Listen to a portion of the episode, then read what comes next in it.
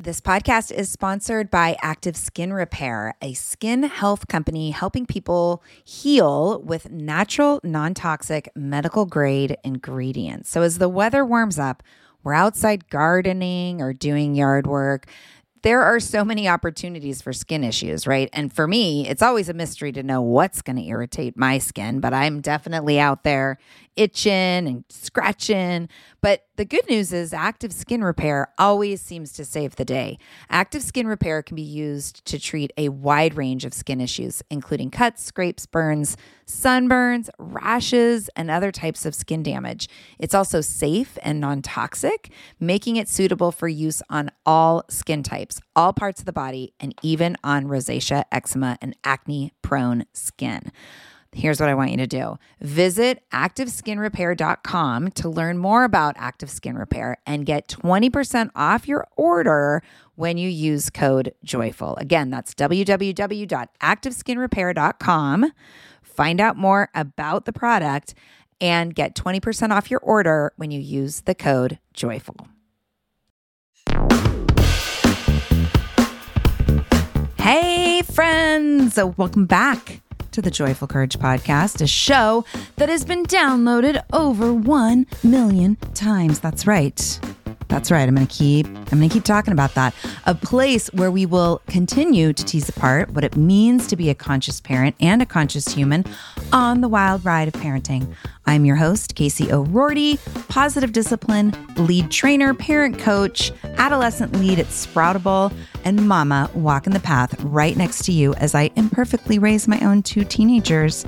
Joyful Courage, you know what it's all about. It's about grit, growth on the parenting journey, relationships that provide a sense of connection and meaning, and influential tools that support everyone in being their best selves.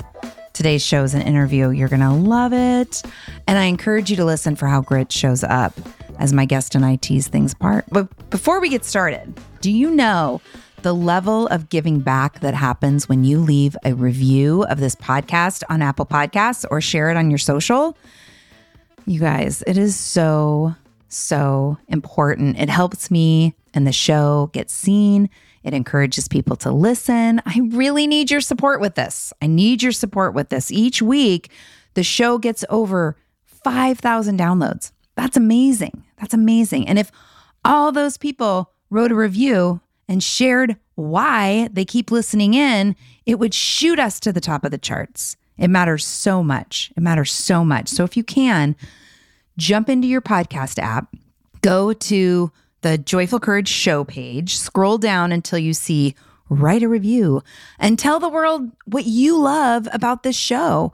You can share about the content, about me as a host, or a specific episode that really landed for you.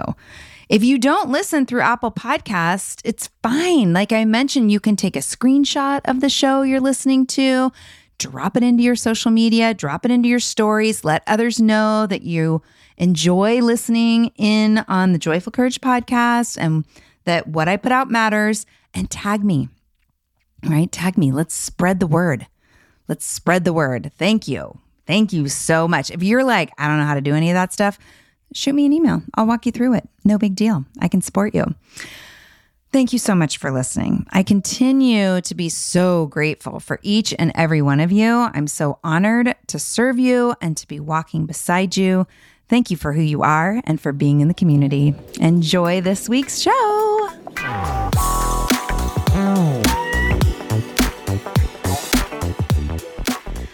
Hello, everybody. Today, my guest is Emily Cherkin. Emily is the Screen Time Consultant, an internationally recognized consultant who has worked with families and schools over the last fifteen years. A former classroom teacher and current parent, Emily helps families go from tech overwhelmed to tech intentional. Yay.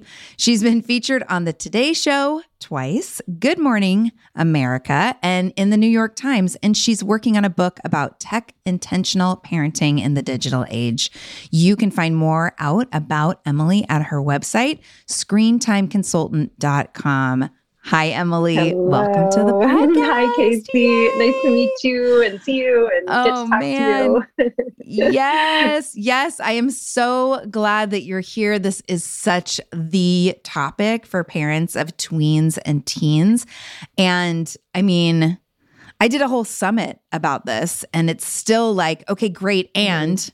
what do we do? I know. Will you will you share with us about how you found yourself in this niche of uh, supporting parents with tech limits and and and mindset? Yes, I would love to. So I, as you mentioned, have a teaching background. So I spent twelve years teaching middle school, which is like the heart of tweendom. And I... God bless you. I get that reaction a lot. Thank you for your service. You're welcome. It it it. I absolutely love seventh graders, and not everybody feels that way. And so I feel very lucky that I got to have all that time to really get to know that age group. Um, and what I noticed when I entered the classroom in two thousand three was that nobody had a smartphone because they didn't really exist for kids at that point. And nobody had a flip phone except for the one kid whose mom was totally neurotic and paranoid, right? And then that kid was so embarrassed, like, oh, my mom is making me carry this like old school flip phone around. Which was new school. Which was I didn't totally even have a flip phone in two thousand three. Exactly. No, it was it was an embarrassment. And in the ten mm-hmm. years I was at one single school, it went from that one or two kids in that grade to ninety-five percent of my students had smartphones in a ten-year period. And wow. what I noticed about halfway through that, as more kids were getting them, was the impact of um, the FOMO that was happening, right? That fear of missing mm-hmm. out, which is normal developmental middle school angst exacerbated by the introduction of social media and smartphones. And so of course it was MySpace and Facebook initially. Now no tween will be caught dead on Facebook, but at the time that was the it platform. And I noticed my students coming into the classroom and just talking about like, oh gosh, there was this party and someone took a picture and posted it and I wasn't invited. And it was just made everything about that social engagement that's already fraught for middle schoolers that much mm-hmm. more intense. And so then I was like, well, wait a second, we got to talk about this. Like we can't, it's the elephant in the room. I can't teach a vocabulary lesson if kids are stressing out about all this outside of school stuff. And so I started talking to them about it. And I loved, again, I loved working with this age group because they're still like genuine and earnest and honest. Like they want to be good people and they're so awkward, you know? So I just had so much compassion for just all of that. And what I found was they would say, well, yeah, yeah, yeah. You're telling us not to look at our phones. You're telling us that we shouldn't use social media. But our parents are the worst. Our parents are texting and driving. Our parents are scrolling through Facebook. And I was like, aha, this is a parenting challenge. This is not a kid mm-hmm. problem. And I say that it is something we can help kids with, but it starts with us. And then I'm going to have like a giant asterisk there that says also the tech companies are hugely responsible for this. So I don't exempt them. Yeah. But that was a real pivot point for me where I was like, okay, I got to talk to parents. And then I would start doing these parent talks, like parent education nights at school. And they had no idea what their kids were doing. I mean, it was sort of this revelation for all of us. Like, oh, wait, I didn't mm-hmm. know they could do that. Or I didn't know, you know, you could look this up or connect this way. So that led me to really thinking about how can I support parents? Because mm-hmm. parents are our, the children's first teacher, right? Yep. Yep. Yeah. Yep, so yep, that's how yep. I got into it. And I launched my business actually in twenty eighteen. Um, I, I taught for twelve years and I worked for two years in a, in a center for kids and adults with executive function challenges. So like primarily A D H D, which was fascinating. And I really saw even more that clashing of executive function challenges with screen time. And it was just this like, oh my gosh, so much harder. And at the same time, what was happening in schools is that more tech for schools was happening. So online yeah. homework, all of that stuff. And then we get the pandemic. And that was literally, someone just said, it's like fuel to the fire. Everything just, yeah. you know, conflagration here. So that's where we are. Yeah, I've been busy. Yes. Oh my gosh. Well, and as I listen to you kind of go through what you've seen, I'm remembering like even as a young mother, well, I wasn't young, but my kids were young when my kids were young. And I remember Facebook. Yeah. I remember a friend of mine being like, oh, it's this really, it's actually just a great place to store photos. I remember my oh. good friend Raelle was talking about it like that. And it's really cool. And you can share it with other people. And I was like, wah, wah, yeah. wah. And then I got on there and I was like, oh my God, this app was made for me, you know? And I didn't have any training. I, and I was like, thirty-five, yeah. you know, or however old I was in two thousand eight. And, you know, it's so interesting to me working with parents because there are parents who are kind of like, la, la, la, not interacting so much with their smartphones and not really understanding the different apps. And then there's parents like me who I realize I have my own issues with screen yeah. limits. And I'm constantly like trying to figure things out on my phone to like, stop. Like the other night, oh my God, it was time for bed. And I went in a deep dive yep. into these yoga videos and these yoga reels. And I was like, shit, it's yeah. eleven thirty. I need to go to bed and I can't stop. Yes. So, and then I'm I'm sure I know that there's people in the middle who have a, a healthy relationship with their technology. But, you know, that's, I think about that too. And we don't have this memory, right? Like there's certain things around parenting teens where we can be like, okay, what was it like when mm-hmm. I was a teenager and navigating, mm-hmm. you know, alcohol or curfew or whatever? There is no nothing precedent. For yeah. us to really, yeah. And so I feel like our generation of parents, we're really at, yeah. you know, it's a very shaky foundation. Yes. So I'm really glad to have yeah. you on. Well, you touched on for personal and professional oh, reasons. Well, good. Thank you. I, like I said, I love talking about this. And I will say, I love that you referenced how this was so different, even ten years ago when we were newer parents, because I have a ten and a thirteen year old. So that was my beginning of my parenting journey. And parents will say to me, well, I watched T V and played video games as a kid and I turned out fine. I hear that all the time. Not the same. one hundred percent yeah. not the same. And here's why. Because you remember, I'll just give you an anecdote. I remember every Thursday night, my family would be so excited because we got to watch the Cosby Show. And that doesn't hold up very yes. well today. I realize that. I know. But we had to wait a whole week to watch one thirty-minute episode. That is Yeah. never something our children will ever experience because it's twenty-four seven streaming of virtually anything we want. So that yeah. alone, I mean, that's just one tiny way it's different, but we had fewer options, right? And what did you, when you were, when you were a kid and you said to your parents, I'm bored, what'd they tell you to do? Go outside. Exactly. Today. Not my problem. Today, what, when kids say I'm bored, what are they really asking for?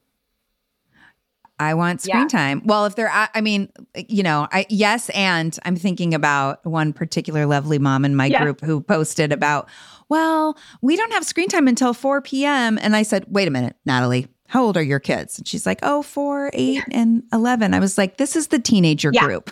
Like, yes. And I mean, it's a rare parent of a tween or a teen that's yes. like screen time doesn't happen till four p.m. Right. Right. Right. And again, we get so muddied because of the school related issue. And I think that yeah. is really this underlying hot lava that makes us even more fraught for parents because you could have great screen time rules. And in fact, you know, we've dabbled in like, where do we allow screen time for my thirteen year old? You know, what day is it? Are weekdays that we do or don't? But the problem is he's got an iPad for school. So then what? Mm-hmm. You know, I mean, I'm not yeah. going to stand over there and watch him, you know, and I get so fired up about that because I'm a teacher by training, right? So I know, I know what good learning looks like and what skills are required. And they mostly don't need to be on an iPad. But it's yeah. it's like somebody told me once, it's like holding back a tsunami with sandbags. You know, it's just feeling mm-hmm. like this is kind of futile. But I say that and I'm still very optimistic and hopeful. So don't worry. yeah. Well, yeah, great. Yeah. Good. Thank yeah. you. But the other thing too is like we are an ever more tech-centered mm-hmm. society and world. And so on one hand, there's, you know, the importance that our kids are learning how to be tech citizens and how to navigate technology, which I think just like, you know, it kind of reminds me of in schools, you know, taking the tech out. Mm-hmm. And that only focus on academics versus the social emotional aspect of development. You know, there's a disconnect mm-hmm. there. So when we're talking about technology and the skills and using technology, also included inside of that are, you know, self-regulation, mm-hmm. limit setting, all of those actual, you know, social and emotional skills yeah. that come with learning how to use these devices that aren't going anywhere. Right. So here's... Tell me about being tech yeah, intentional. Let's talk about let's, that. Let's move okay, into so that. Tech intentional. Yeah. Here's what I always say. I'm not anti-technology. I'm tech intentional. And what I mean by that is that I don't hate technology. Okay. And full disclosure, I'm married to somebody who works in the tech industry, like literally married to the problem. Okay. So we talk about this all the time. And, and actually he's on board with a lot of what I say, you know, and he recognizes, but here's an example, because parents will say this all the time. Well, my kid needs these skills to be successful in the future. And here's where I push back. When did you learn how to use Facebook and the internet, right? You were well past college, I'm guessing, right? Because that's oh, us yes. here. Our kids, yeah. this is easy. We didn't even have email in no, college. Right? This is easy stuff to learn. I mean, yes, you can learn more complicated stuff, but it doesn't take a rocket scientist to figure out how to get on the internet, sign up for a social media account, whatever. We cannot mm. displace other critical skills in the name of tech soon, so that we can prepare our kids for the future. And what I mean by that is, first of all, the tech skills that exist now, that kids are learning now, are going to be irrelevant in ten years, right? Because things change exponentially fast. So first, you know, we if we're going to front load it by saying, oh, but they're learning all this coding. Well, the coding language that's relevant now is not the one that people used when I was in college or ten years ago. So there's that. The other thing, and my husband, ha- you know, he works with engineers and, you know, graphic designers and people who, he literally is in tech. And what he says is, yes, when I interview someone to hire them for a position in my office, I want them to have coding skills or, or engineering skills. Those are important. He's like, but that's half of it. The other half is, can they problem solve? Can they think critically? Can they have a conversation? Can they communicate? Can they manage their time? Can they be organized? Mm-hmm. And you know what those skills are? Executive function. And none of those mm-hmm. require a screen. So if parents want yeah. their kids to be successful for the future, even in a tech-based career, then my advice is prioritize the right skills first. It doesn't mm-hmm. mean you can't have some tech, and we can talk about that and mm-hmm. how much is too much, but it's it's like scaffolding it in.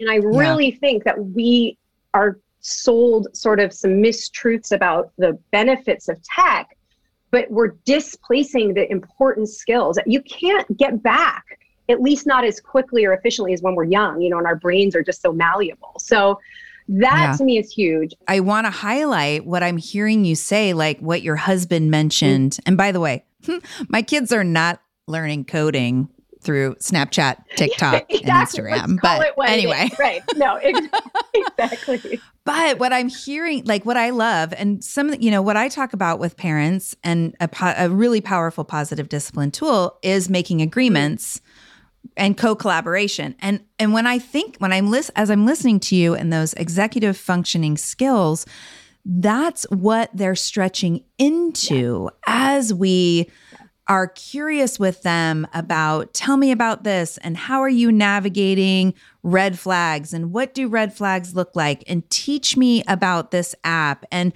how are you, mm. nav- how are you, you know, what does it look like when you are, when you've reached the limit and it's time to put it away and how to manage the emotional, you know, flooding that comes, you know, there's so much, yes. even as tech as is the topic, yes. there's so much around it yes. where if we are willing to be in conversation and to hold our kids, because that's another piece too, like the technology, I mean, it's an, it's another thing when we're talking about the school laptop, yes. right?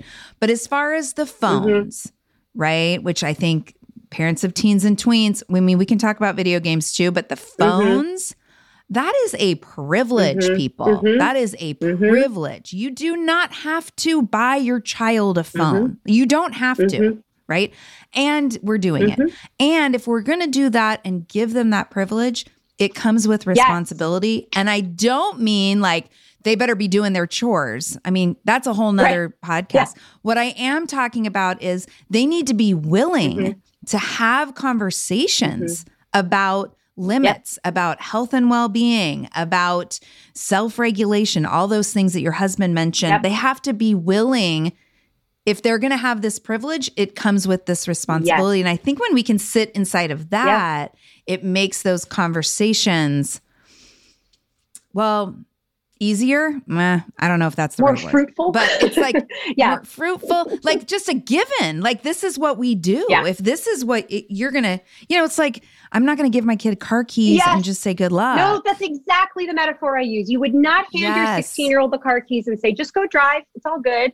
Heck no. Yeah. You'll yeah. figure it no. out. No, I mean, there's a whole reason there's laws around, you know, early driving and permits and yeah. all that. And I, absolutely. Yeah. That's so important. And I think I have a rather strong opinion about parental controls. And I say this a little bit tongue in cheek, which is that I don't recommend par- parental controls. I recommend parenting. And here's what, mm-hmm. I'm going to put a little star again and say, look, if you have parental controls you like and you use, fine. I'm not going to tell you yeah. to take them away. But here's my reason for saying no to that. Too often parents want them, the parental controls, to exempt them from the parenting piece of this. And this is exactly to mm-hmm. your point. We cannot just hand these things over and say, well, I've downloaded X controls or B app or whatever it is, and they're fine.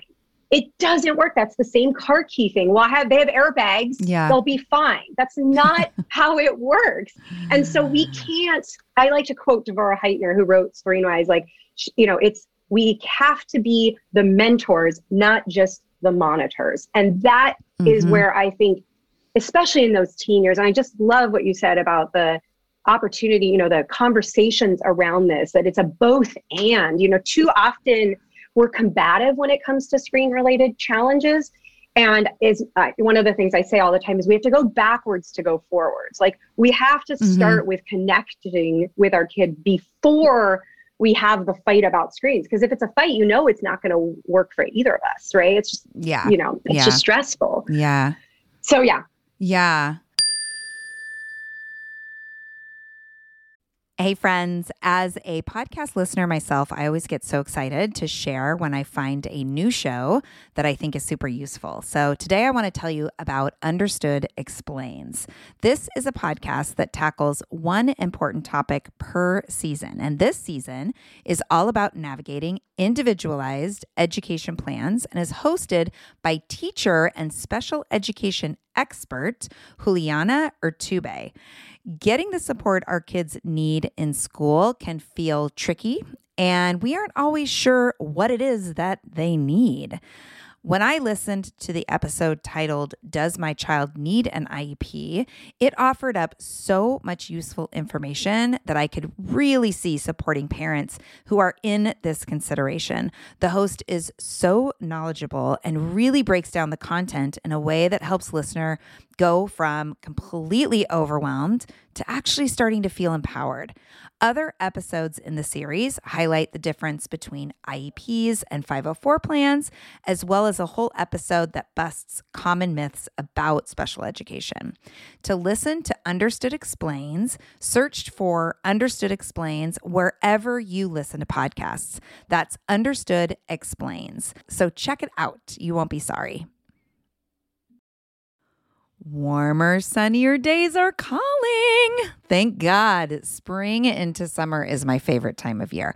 After turning fifty last September, I've been really working on my physical health and well-being and can honestly say that I am feeling better in my body than I have felt in a very long time. Yes, credit goes to movement and working out, but even more credit goes to how I'm feeding my body. That's why I love Factor. I fuel up with Factor's no prep, no mess meals, thirty-five different meal choices, and more than sixty add-ons to choose from every week. I always have a new flavor to explore. It's amazing. You can crush your wellness goals this May, keep time in the kitchen to a minimum, and enjoy effortless support for the lifestyle you want to be living with dietitian-approved meals and ingredients you can trust from Factor.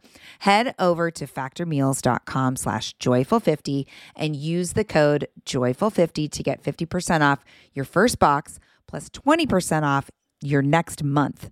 That's code joyful fifty at factormeals.com slash joyful50. Again, that's fifty percent off your first box plus twenty percent off your next month while your subscription is active. Yes, yes, yes. Join me. Join me in the health revolution and feel really good this summer.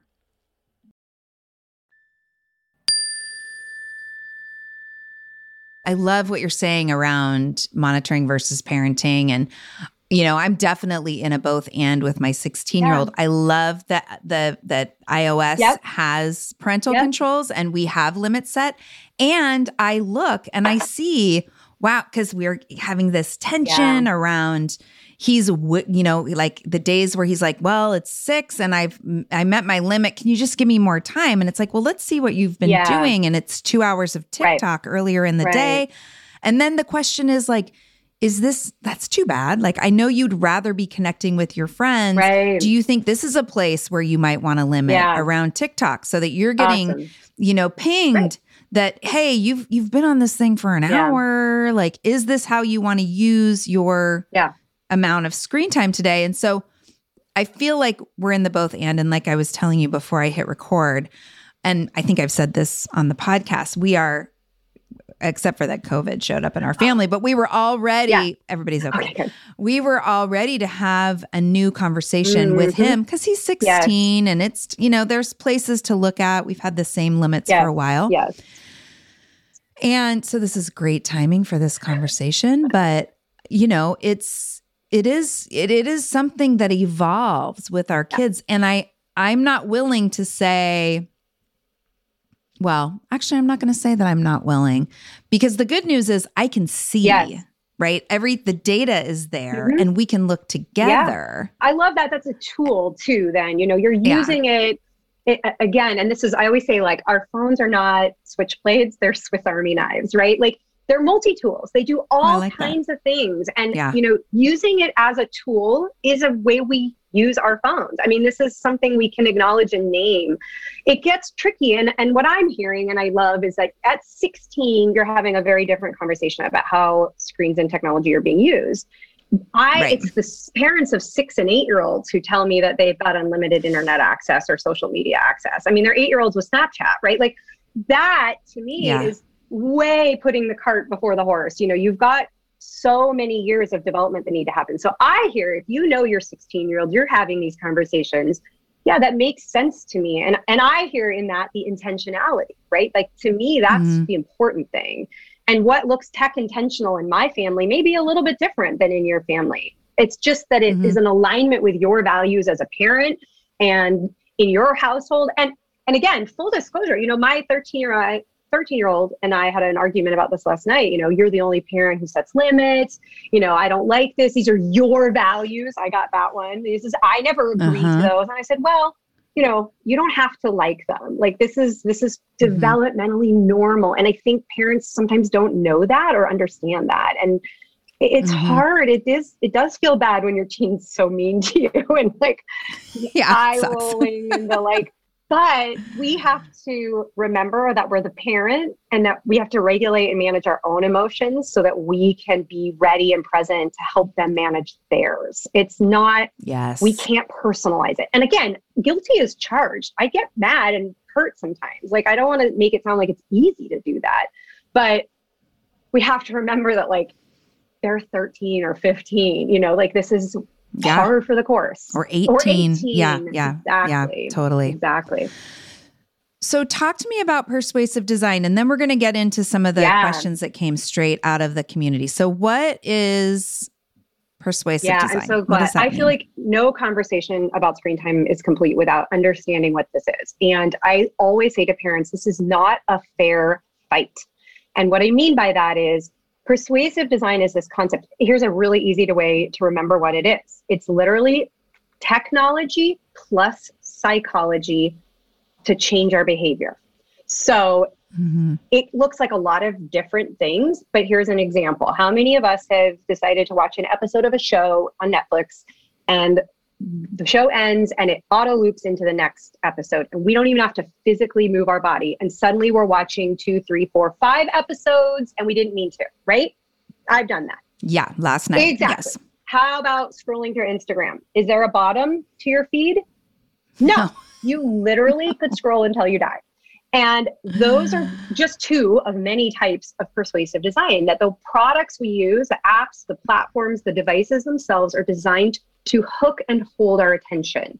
And mm-hmm. they, these tech companies have hired developmental psychologists to design the products to tap into our neural pathways to do that.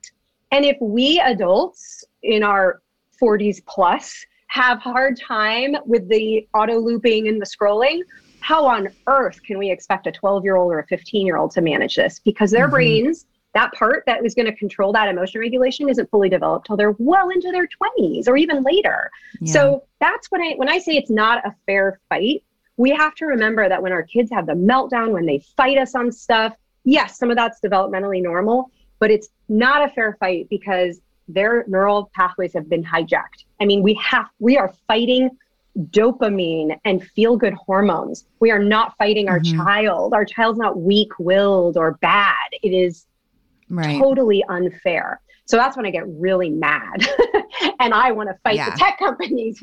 But I believe that, especially for older, you know, the tween and teenage, we can talk to them about this. That's what's so wonderful. Mm-hmm. They're smart people at this age. They're little humans, not little adults, because their brains are still different.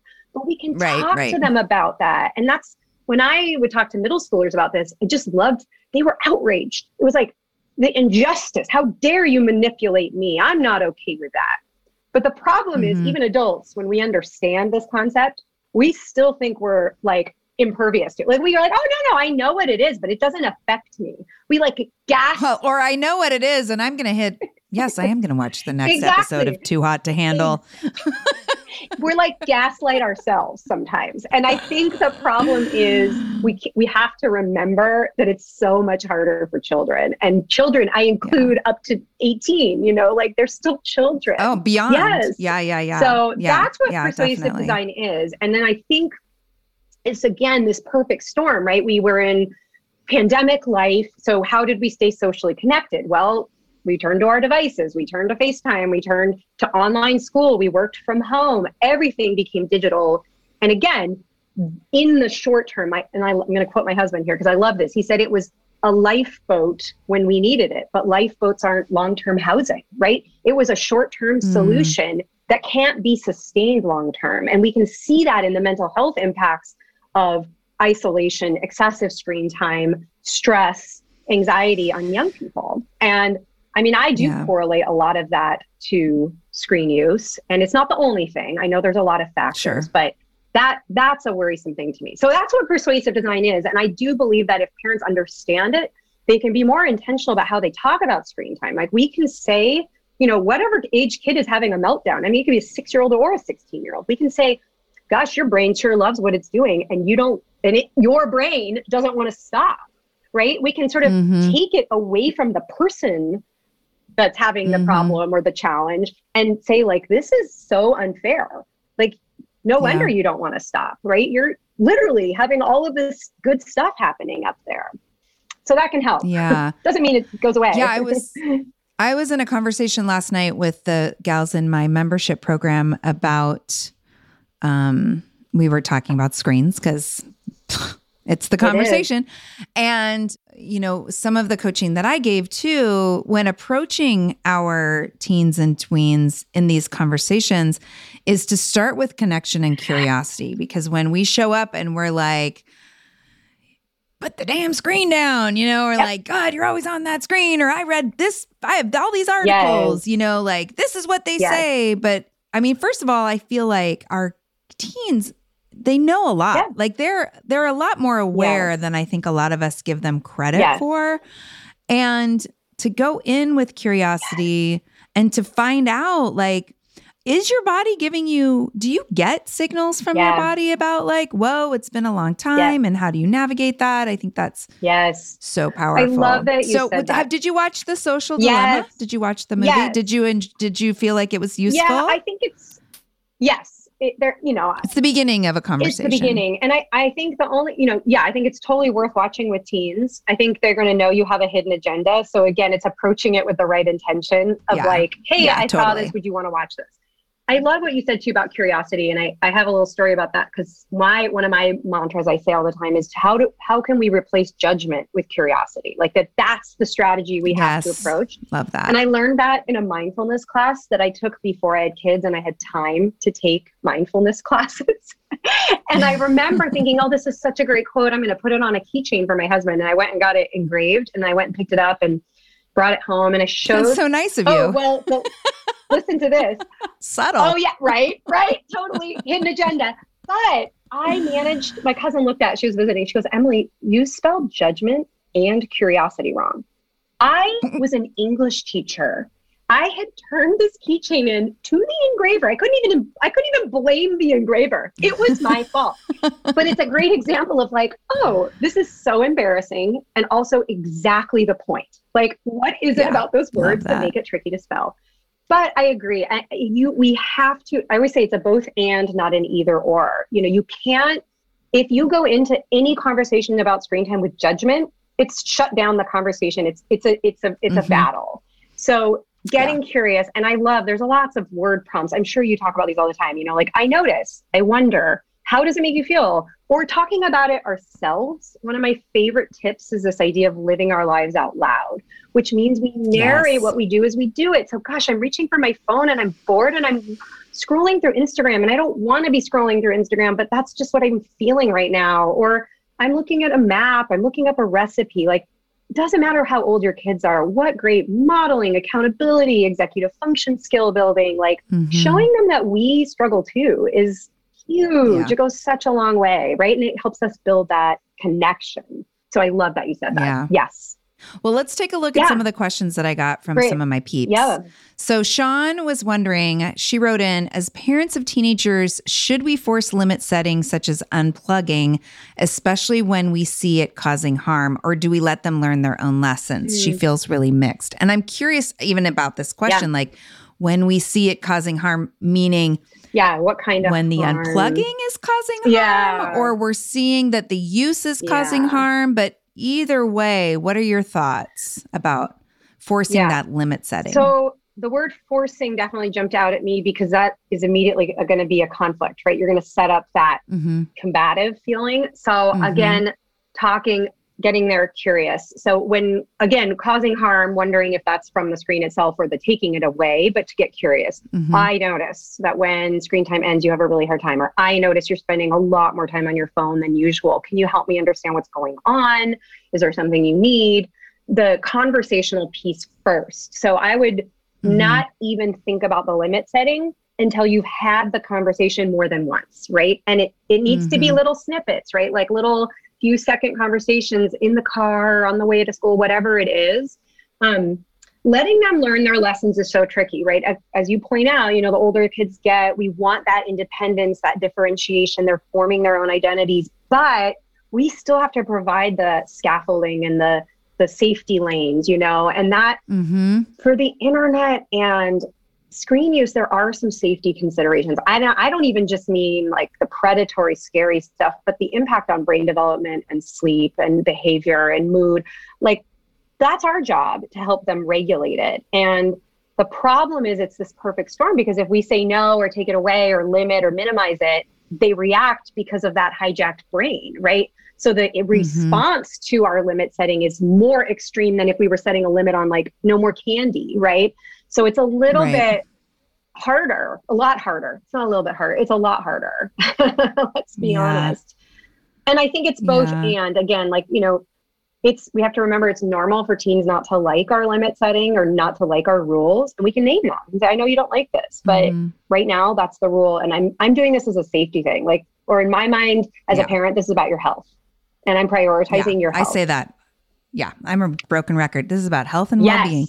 Well, and I love what you're what you're saying, Emily, because it's not, and I'm hoping, I'm guessing, I'm trusting that the listeners are hearing it too. It's not do I set limits or don't I? Right. It's setting limits inside of relationship yes. with the child that those limits are impacting. Yes. yes. Right. And I think if if you're listening and you're thinking like, oh, my God, all I have to do is bring up limits and they freak right. out, then maybe the conversation isn't about yes. the limits. The conversation is about, wow, yes.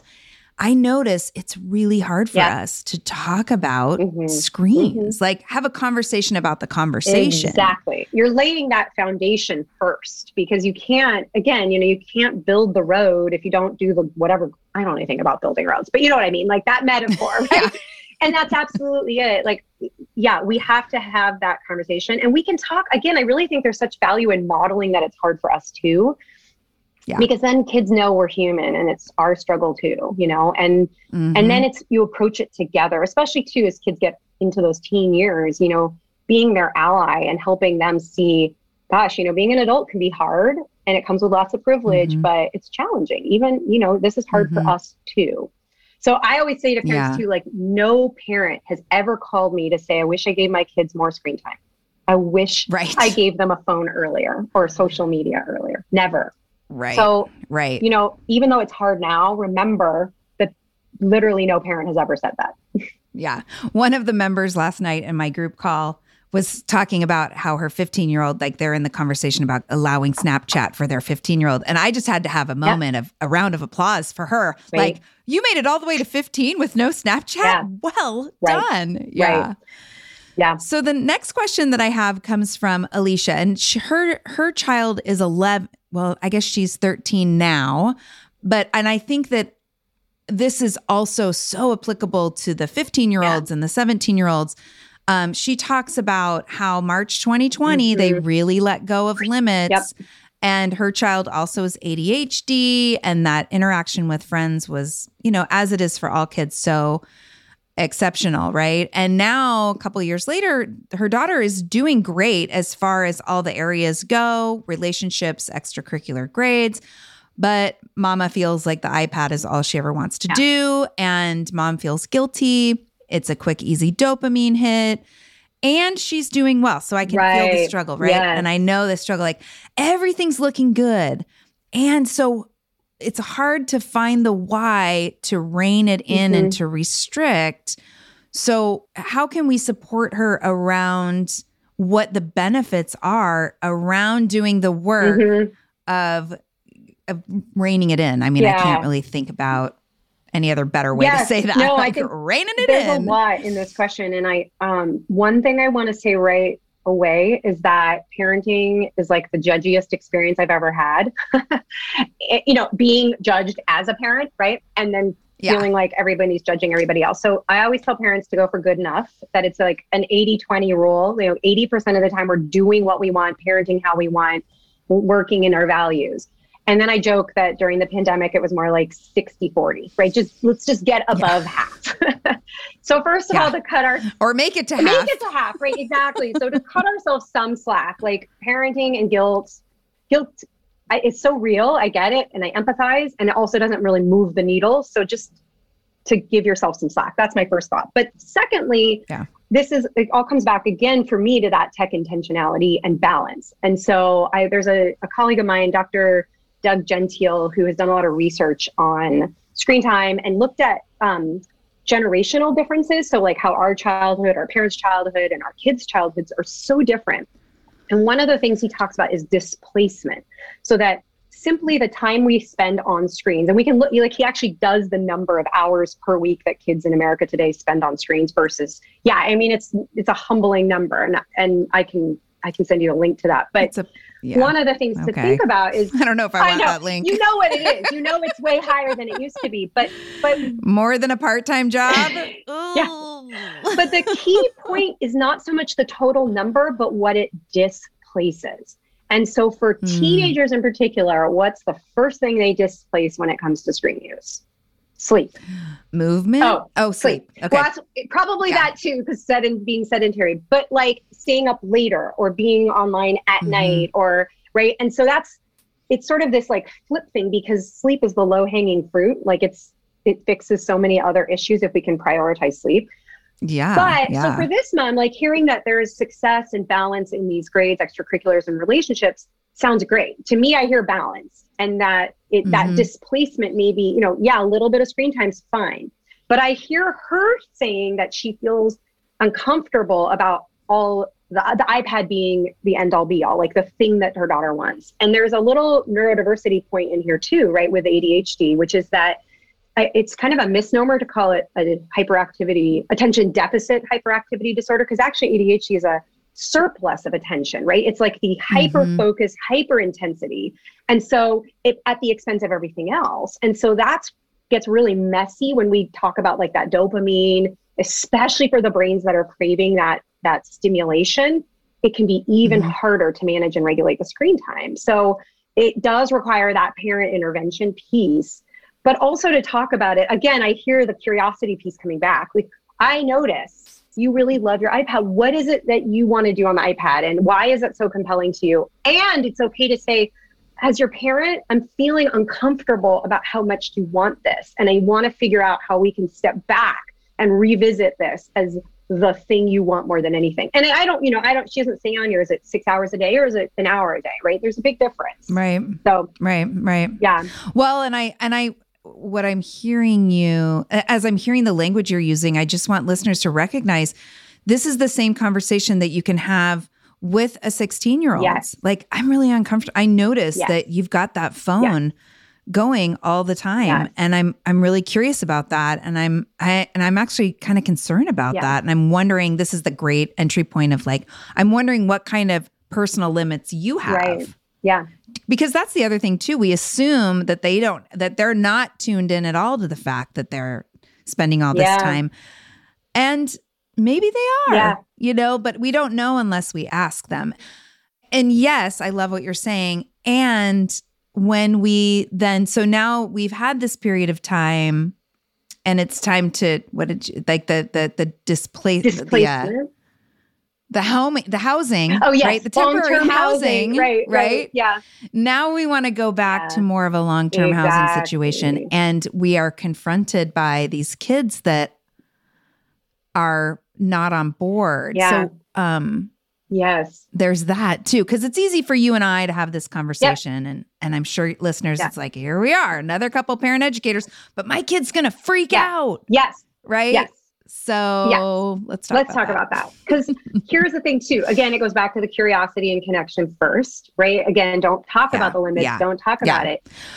Which is very, like, I want everyone listening, the power of the curiosity and the connection is gigantic. It's, it's not like formulaic. It's not, oh, like it's not a trick. Yeah. It's real. Mm-hmm. It's real mm-hmm. because it's building relationship and creating a relational situation mm-hmm. for this conversation to happen. Yeah. So, and as a teacher, okay, I always said too, learning happens in the context of relationships. Like, it doesn't matter what the content yes. is. The learning will happen because I have a relationship to my students or my child. Right.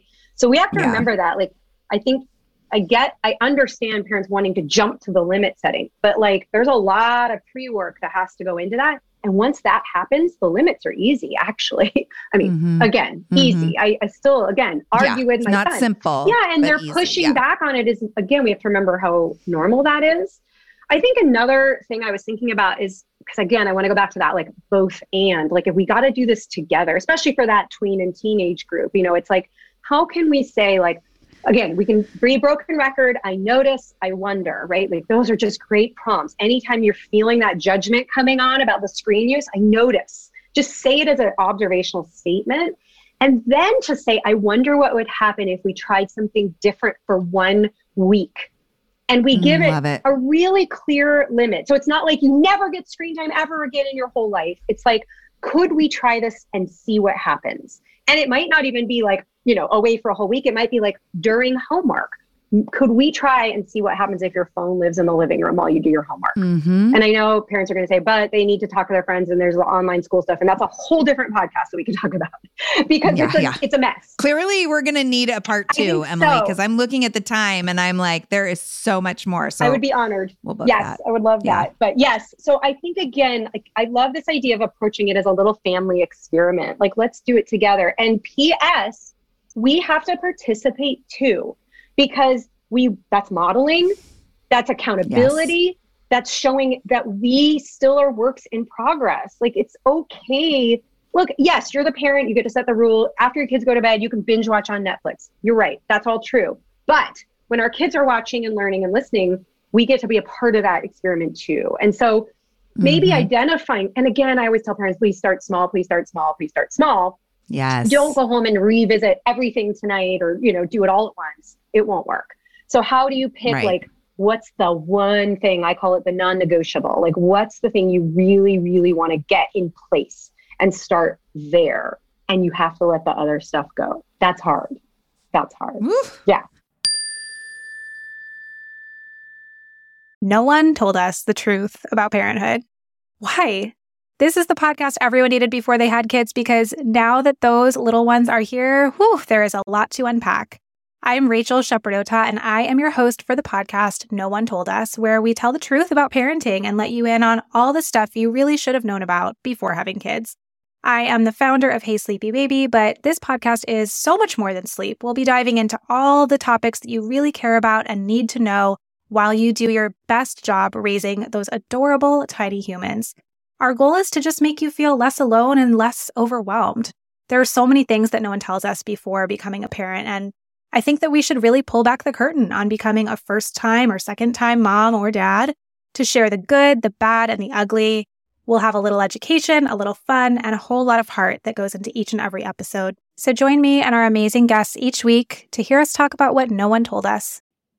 Feel like you're the martyr in your family? You're not alone. Hey, this is Joanne. And Bree. And we're from the No Guilt Mom podcast. Bree, we talk to a lot of moms. Yeah, we sure do. And if you're a mom who has a to-do list that is so massive that you get overwhelmed and you shut down, or if you fall into the habit of doing everything for everyone and don't know how to change it, we can help you become a no-guilt mom. We're going to take you from family martyr to family model. That's role model, so that you role model the behavior that you want to see out of your kids. You're going to go from being tired and overwhelmed to energized and guilt-free. Free. Every week, you'll get actionable strategies that you can implement right away from the experts that we interview and from us. We also have a whole lot of fun, so check out the No Guilt Mom podcast everywhere you listen to your favorite shows.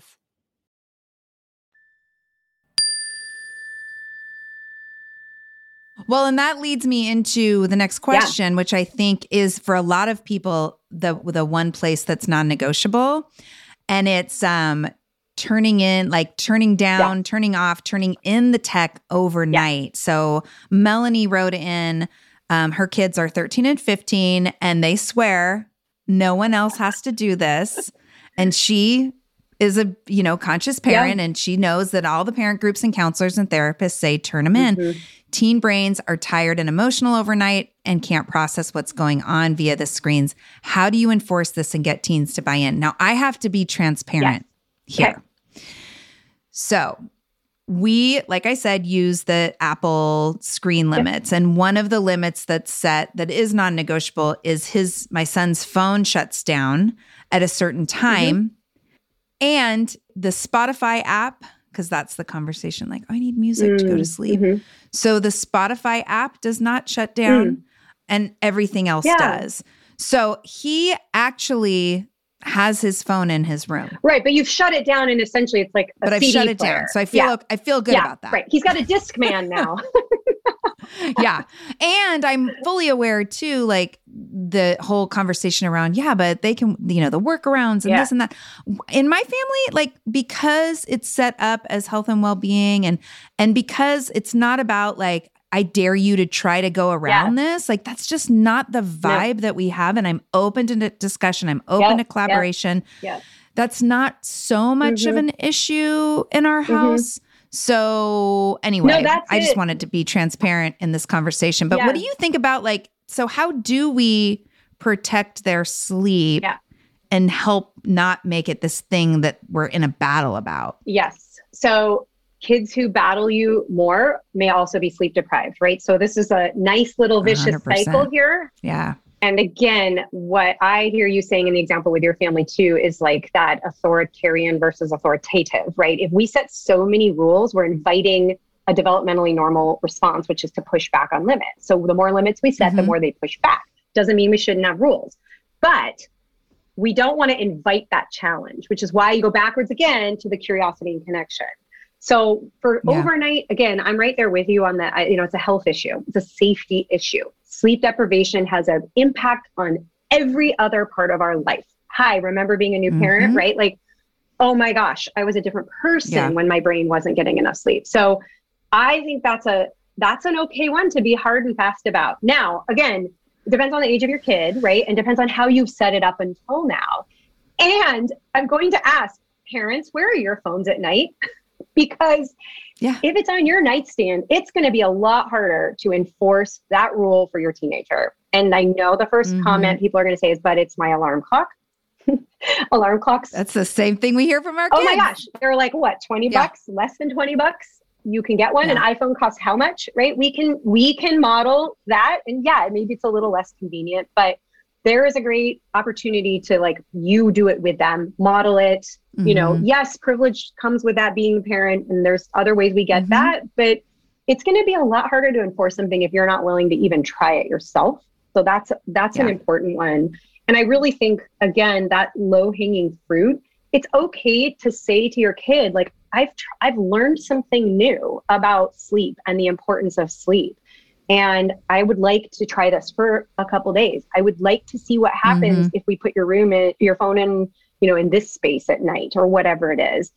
And, you know, mm-hmm. your, your point about like the workarounds and like, you know, shutting certain apps off. Again, if you have parental controls at work and you don't mind managing them, fine.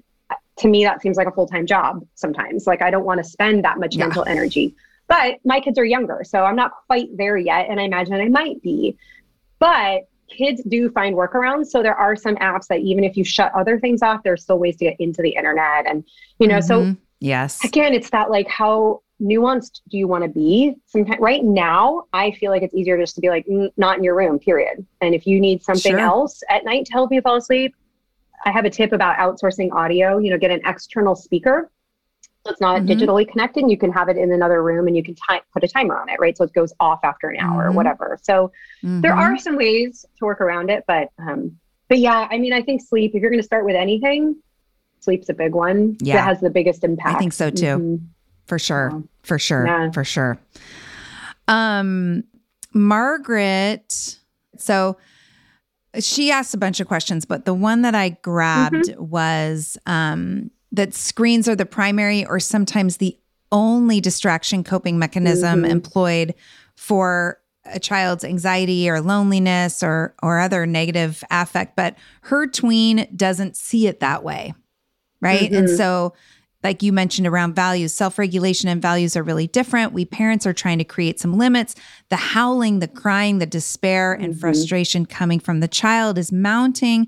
For a kid whose neurodiversity might make tech self-regulation even harder than for other folks, what are some parenting mm-hmm. strategies that you recommend? This is yeah, that's a big I know question. She, Margaret's not the only one. Yeah. Yeah. And I, again, I'm going to be the, with the mental health challenges that young people are facing, which are really higher than ever, I don't ever want to say to yank something away without having a support mm-hmm. in place to mm-hmm. to balance it. That being said, mm-hmm. a lot of parents say, well, I got them the phone or the social media because they were afraid of missing out. They felt left out, right? That it's sort of this, again, that vicious yes. cycle. But I always invite parents to think too about, well, what are you, what FOMO are you generating by giving them exposure to social media? They're going to be mm-hmm. ten times more aware of what they're missing out on, comparing themselves, feeling like they're not enough, because now they have this platform where they can compare themselves to so many more people. So we have to think like, there's that piece of it. I really think, again, it goes back to the curiosity and connection. I notice you yeah. seem so sad. Or I notice you're feeling really anxious. And we have to talk about our own issues with reaching for our phones and moments of boredom and loneliness too. And there's yeah. another thing I like to talk about is this idea that not all screen time is created equal, right? So like during the pandemic, we were FaceTiming with relatives. You're using the device to maintain an existing connection. Like to me, that makes sense. You know, for newborn babies who were born and they didn't get to meet grandparents for a year, Par- newborn parents would ask me all the time, is it okay to FaceTime? Yes, but you're not doing it twenty-four hours a day, right? Like it's a right. few minutes to see grandma and hear their voice. That's what's important about mm-hmm. that relationship. And so again, I don't want to shut that down, but I also know how hard it is for parents of teens and tweens to say like, well, that's all the social life. It's all on social media or texting or group chats or whatever. Like how do we help our kids feel included? Right. But isn't there a difference between texting and group chat and even Snapchat conversations? Mm-hmm. There's a difference between that and scrolling. one hundred percent. Because it's like one directional versus two, right? Not that there's a way to be like, here's how you fix that. But, no, you're right. You know, there, it's there's not all the something same. To keep in mind. And it's, it doesn't have the same impact on our brains too, right? And we have to think about that. Like, this is the thing too, like parents will say, well, how much screen time is too much? And I say, well, a little bit's okay and a lot's too much. Isn't that a really helpful answer? Yeah, so but it, thank you, parent yes, educators. You are welcome. The problem is it's not going to be the same for every kid, right? You have two kids, you get it. One works for one, yeah. doesn't work for the other. Or what, what they're, you know, my son's going to, he has no interest in social media, but there's a video game he always wants to play. And it is the bane of my existence because we're constantly battling about it, right? Battling, mm-hmm. discussing it, right? Mm-hmm. But I do mm-hmm. think that we just have to know our kid, right? So again, where are the, is there offline social connection to support that kid so that when there is, the online part is the tool for connecting in real life, right? The in-person connection, right? right? There's that piece of it. I also think that we have to remember that the, that, you know, that not a fair fight when the kids are having those meltdowns, that this is the developmentally appropriate reaction to the persuasive design. They are going to flip mm-hmm. their lids, and it's, it gets mm-hmm. much harder when they're older, right? I talk to parents of younger kids about this, like, think about this now. So here's a, I have three questions I always invite parents to think about, because when we choose to give a screen-based option for whatever purpose, we have to think about what do we gain? And there's a lot of reasons, like convenience, connection, communication, whatever it is. Like there are good reasons. What do we gain, or what are oh, they gaining? Both, right? What is gained okay. Okay. by giving it, right? Okay. And for younger okay. kids, it okay. might be like, oh, I can go make dinner while they play on the iPad. For older kids, it might be they yeah. feel connected to their peers, right? The sure. second question is, what do we lose or replace? So if we're giving, if our kid's bored and we give them screen time, are we displacing an opportunity to help them learn what to do when they're bored, right? Because boredom is the mm-hmm. birthplace of creativity, right? We want boredom. Boredom isn't yes. bad. So what do we lose or replace? And then the third thing is, what do we model? What are we modeling about mm-hmm. having big feelings and feeling anxious and reaching for our phones or reaching for our devices? Like maybe I'm calling a friend because I'm upset, and I'm modeling that mm-hmm. connecting with another person helps me feel better. But if I'm just going to sit and scroll through Twitter, that's not necessarily making me feel better. In fact, more likely it's going right. to make me feel much worse, right? So we got to, but then right. we go back to live your life out loud. We talk about what that experience is like. Yeah. So, yeah.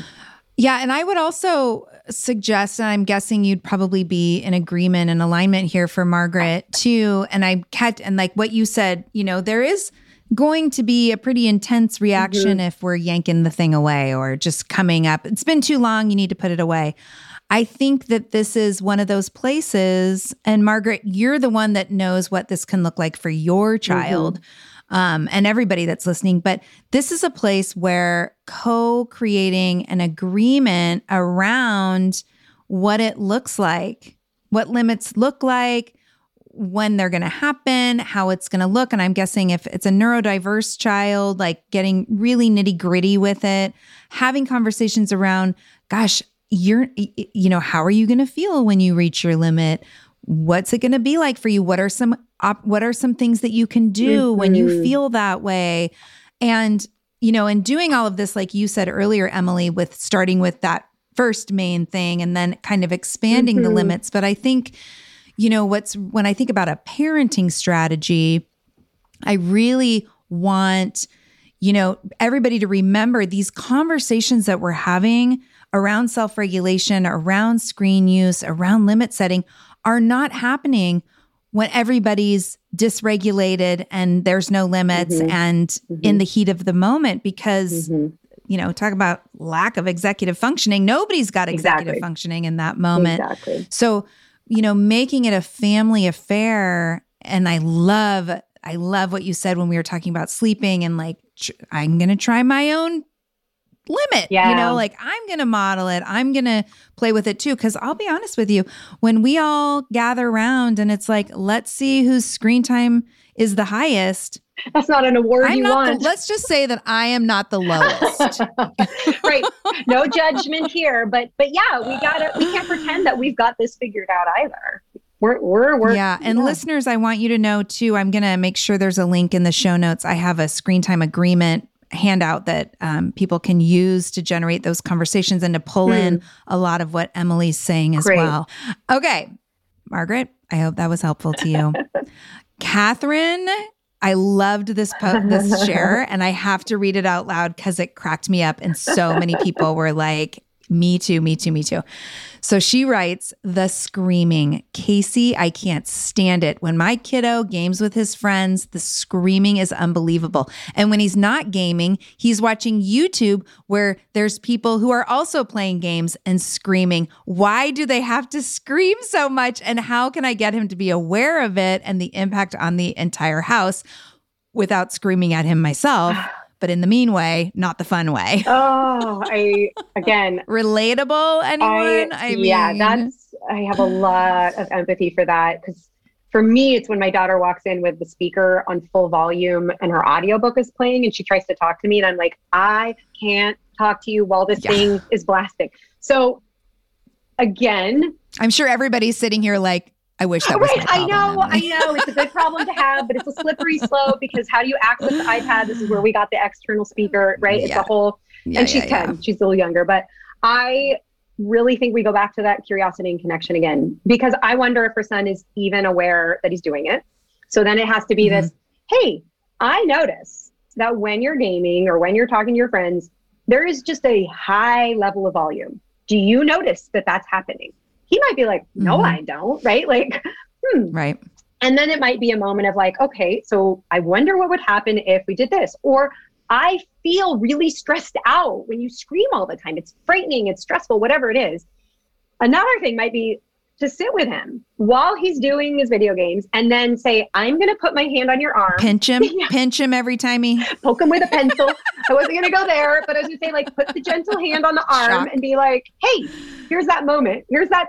I'm just, yeah. again, that physical awareness, bringing it back to his right. body. Like he may mm-hmm. not be connected at all. So mm-hmm. that's unfortunate. Another solution might be for, um, Catherine to just get those noise canceling headphones for herself, right? Like, oh my gosh, my sister swears by them. She found ear ear pods, earbuds that like, and she's got a, a new baby and a four-year-old. She says, Casey, it's a new world oh, for I me. I have a friend who does that too. And it just says like, I can parent so much better when I don't hear fifty percent of what's happening.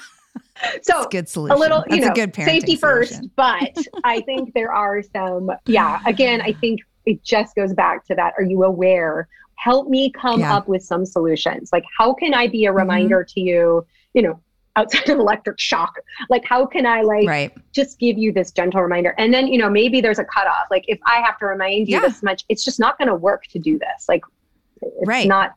Or even, you know, there are certain times of day yeah. that it's right. that, that, that this amount of volume is going to work in the household. Right. Right. Right. Like it's okay to say that too, because I love thinking about in positive discipline, we talk about uh, mutual respect mm-hmm. and kindness and firmness. And it is about respect yes. for the child, yes. respect for the parent, yes. and respect for the situation yeah. and others that are affected by it. And if any part of those isn't being mm-hmm. respected, then it's, it's imbalanced. Right. Doesn't work. Right. Doesn't work. I think that's a, okay. that's a, that's a very good point. Yeah. Oh, man. Yes, though, Catherine, we know what you're talking about.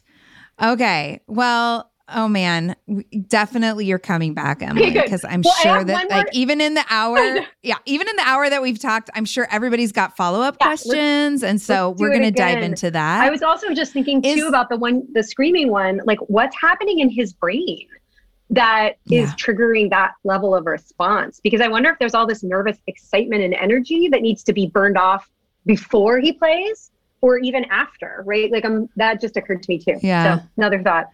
Well, yeah. and I, I mean, my son, we're not a huge gaming family by any means. That's not our issue. But when he, d- he gets into Fortnite with his buddy, Josh, and man, it is, it's pretty comical. I mean, and it is, it's this like enthusiastic, yeah. impulsive, like, blah, right. blah, like they're in the moment and it's, it's loud. Super loud. Mm-hmm. So I hear you. Before we wrap yeah. up though, is there anything that you want to be sure that parents hear before we're done today? Mm.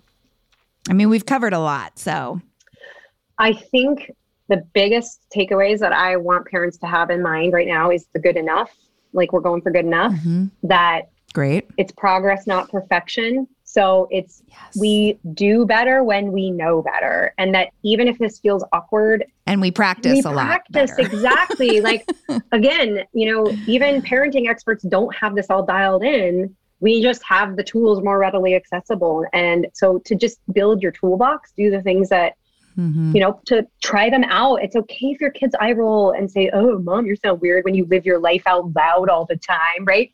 But that's okay, right? Because they're learning and, and works in progress too. So yeah. And just again, to cut yourself slack, because this is hard. Like there, there isn't yeah. perfection in this. And I will be the first to say that even as in the work I do, like, I don't guarantee that you will never fight with them about screen time again. But it would be a very oh, false yeah. premise for me to, to say that. Right. Let's just say you will. Yeah, because you would fight about other things like parenting and conflict sure. in teens. Like that's a normal yeah. thing. We have to go back to the normal part of this and just know that the yeah. screens have made it a lot harder.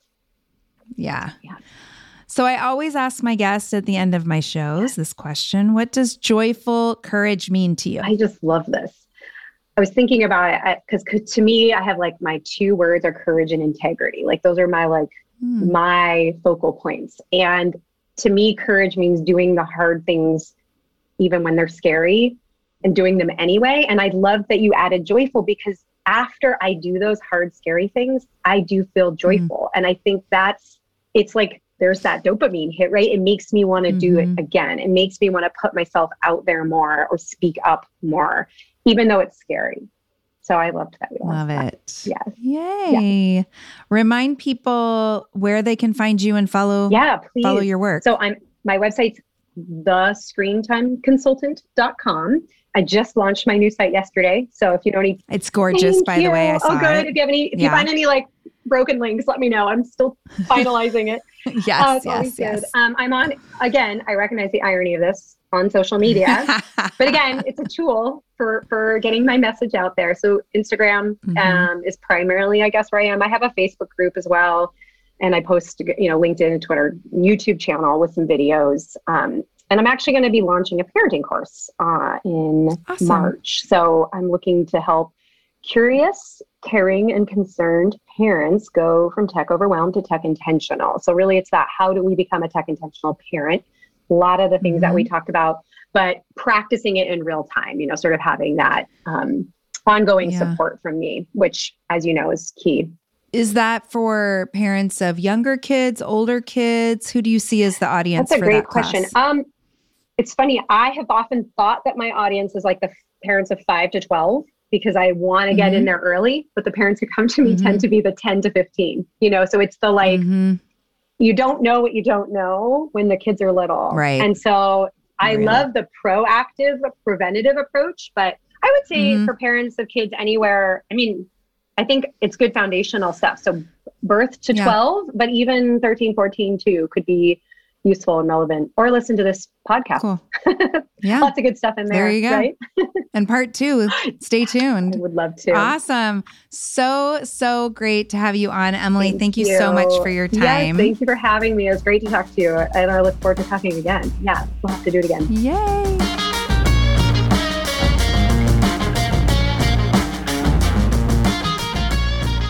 We did it. We did it. We did it. Yeah.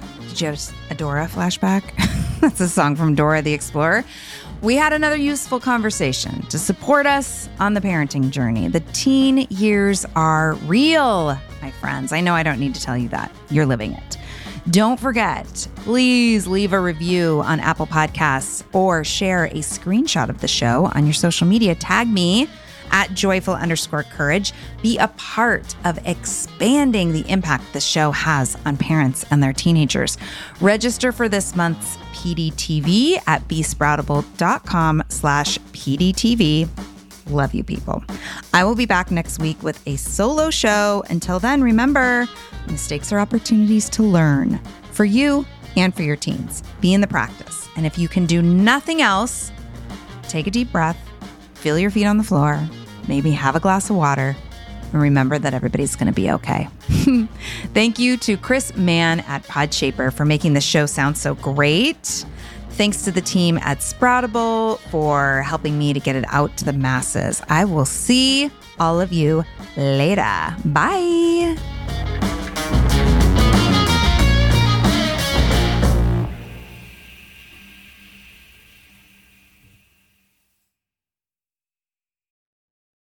Are you overwhelmed by the things that get in the way of you doing what you want to do? Are you looking for ways to simplify life to better align with your values? Do you want to create space in your schedule so you have room for more of the good stuff? Play, joy, relationships, gratitude, and more? If you answered yes to any of these questions, I invite you to check out Edit Your Life, a podcast to help you edit the unnecessary from your life so you have more room to enjoy the awesome. Through episodes with me, Christine Coe, and a range of super smart, compassionate, and thoughtful guests, you'll come away with big picture insights and practical ways to declutter your home, schedule, and mental space without getting bogged down by perfection. I have always believed that small moments and actions matter tremendously. My goal is to help you find agency and space in your life through doable baby steps that will leave you feeling accomplished instead of overwhelmed. Check out Edit Your Life wherever you enjoy your podcasts.